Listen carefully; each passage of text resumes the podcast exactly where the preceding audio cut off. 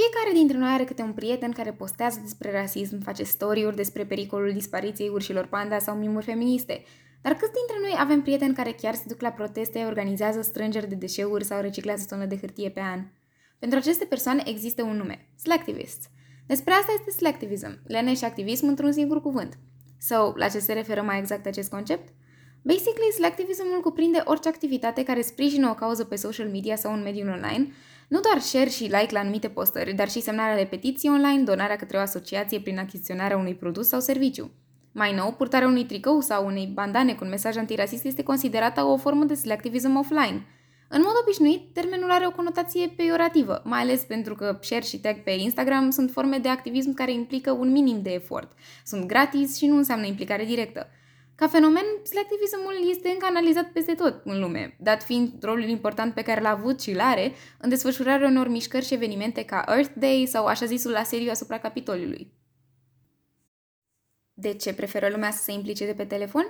Pentru că nu e doar eficient sau gratis, ci și lipsit de riscuri și nu trebuie să-ți asumi responsabilitatea pe care ți-ai asuma-o în momentul în care ai organiza fizic un protest sau o acțiune. Dacă acum 100 de ani te duceai la un protest al sufragetelor, îți asumai un risc, nu doar psihologic, ci chiar fizic, pentru că se putea lăsa cu bătaie. Acum, e chiar banal să-ți încurajezi followerii să cumpere produse ecologice din prețul cărora se redirecționează 3% către persoanele din medii defavorizate. Pe măsură ce tot mai multe persoane și organizații au început să folosească rețelele de socializare pentru vizibilitate și audiență, selectivismul a devenit un fenomen serios. În 2010-2012 a devenit clar că The Arabian Spring nu ar fi avut aceeași amploare fără social media. Facebook era singurul canal de comunicare pe care guvernele nu îl puteau controla integral. Nici mișcarea MeToo nu poate fi imaginată fără Twitter, Facebook sau Instagram. Rețelele de socializare sunt locuri relativ safe, unde lumea dezbate și își susține convingerile prin contentul creat – la fel de bine, smartphone-ul poate fi considerat un factor esențial. Nu oricine își permite un PC sau un laptop, dar acum nici nu e nevoie. Se poate posta, comenta sau promova pe Facebook cu telefonul. De curând, asedierea Capitolului este un exemplu despre cum se pot orchestra evenimente istorice de pe Twitter folosind un simplu telefon și o conexiune parțial stabilă la internet. Când ne gândim la cuvântul selectivism și la ce înseamnă, de cele mai multe ori îi atribuim un sens negativ. Dar să fim serioși, nu s-ar ajunge nicăieri fără postările în lanț despre un eveniment șocant dintr-o serie de multiple alte incidente similare.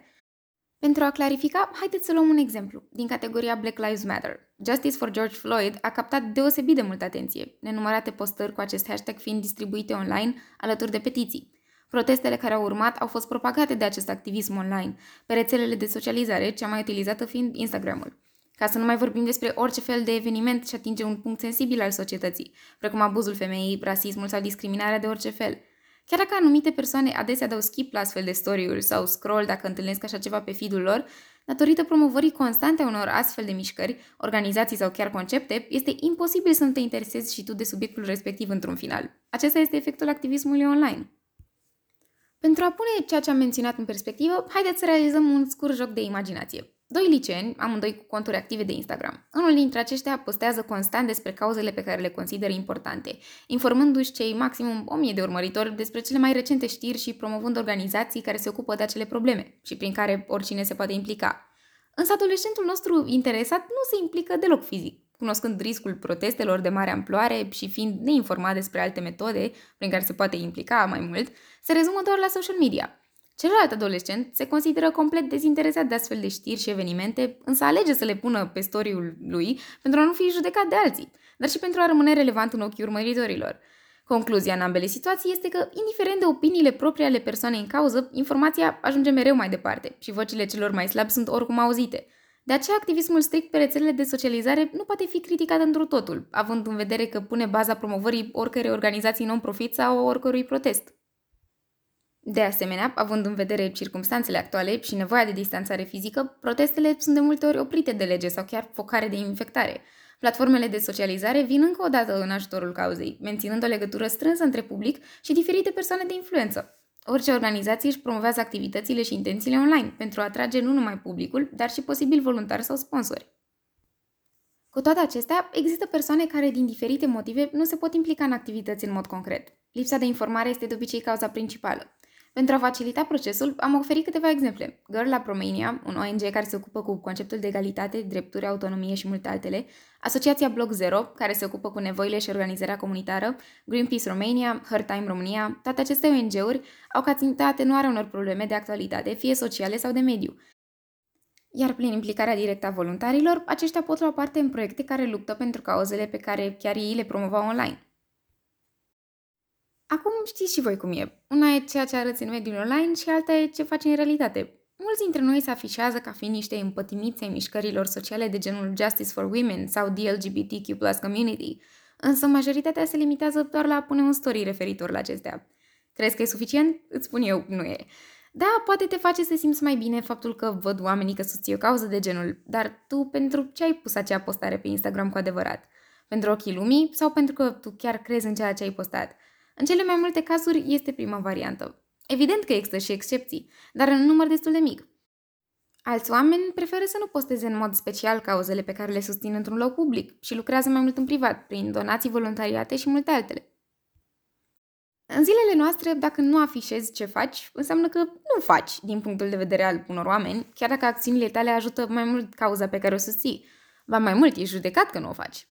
De obicei, aceste persoane care critică faptul că nu ai postat ceva despre o anumită situație sunt chiar cele care doar asta fac. Sunt oamenii care se cred superior ție datorită faptului că ei își arată susținerea profundă de care dau dovadă printr-un banal share. Poate unii dintre ei își dau seama ce fac și că nu e suficient și tocmai de aceea preferă să insulte alte persoane care depun mai mult efort decât ei. Alții preferă să posteze despre o anumită cauză doar pentru faptul că și alte persoane fac acest lucru. O problemă majoră a faptului că doar postezi sau pui ceva la story este că nu vezi o schimbare propriu-zisă, iar asta te demoralizează într-un fel și renunți la mai lupta pentru ceea ce susții, pentru că oricum nu se schimbă nimic. Însă dacă ai încerca să te implici puțin și în afară de social media, atunci poate scopul pe care vrei să-l atingi va deveni realitate și vei simți o satisfacție uriașă. Știu, știu, câteodată e greu, însă dacă depui un minim de efort, poți găsi noi soluții pentru a fi de folos cu adevărat. Părerea mea e că singurele persoane care pot face o schimbare doar dacă postează ceva în mediul online sunt celebritățile, deoarece unele au o platformă extrem de mare de care se pot folosi pentru a strânge donații în favoarea unor anumite mișcări sociale. Totodată, ele sunt cele mai criticate atunci când vine vorba de nepracticarea selectivismului, tocmai din cauza comunității mari pe care o au, dar în același timp sunt judecate și dacă postează, întrucât este considerat a fi a way to show off.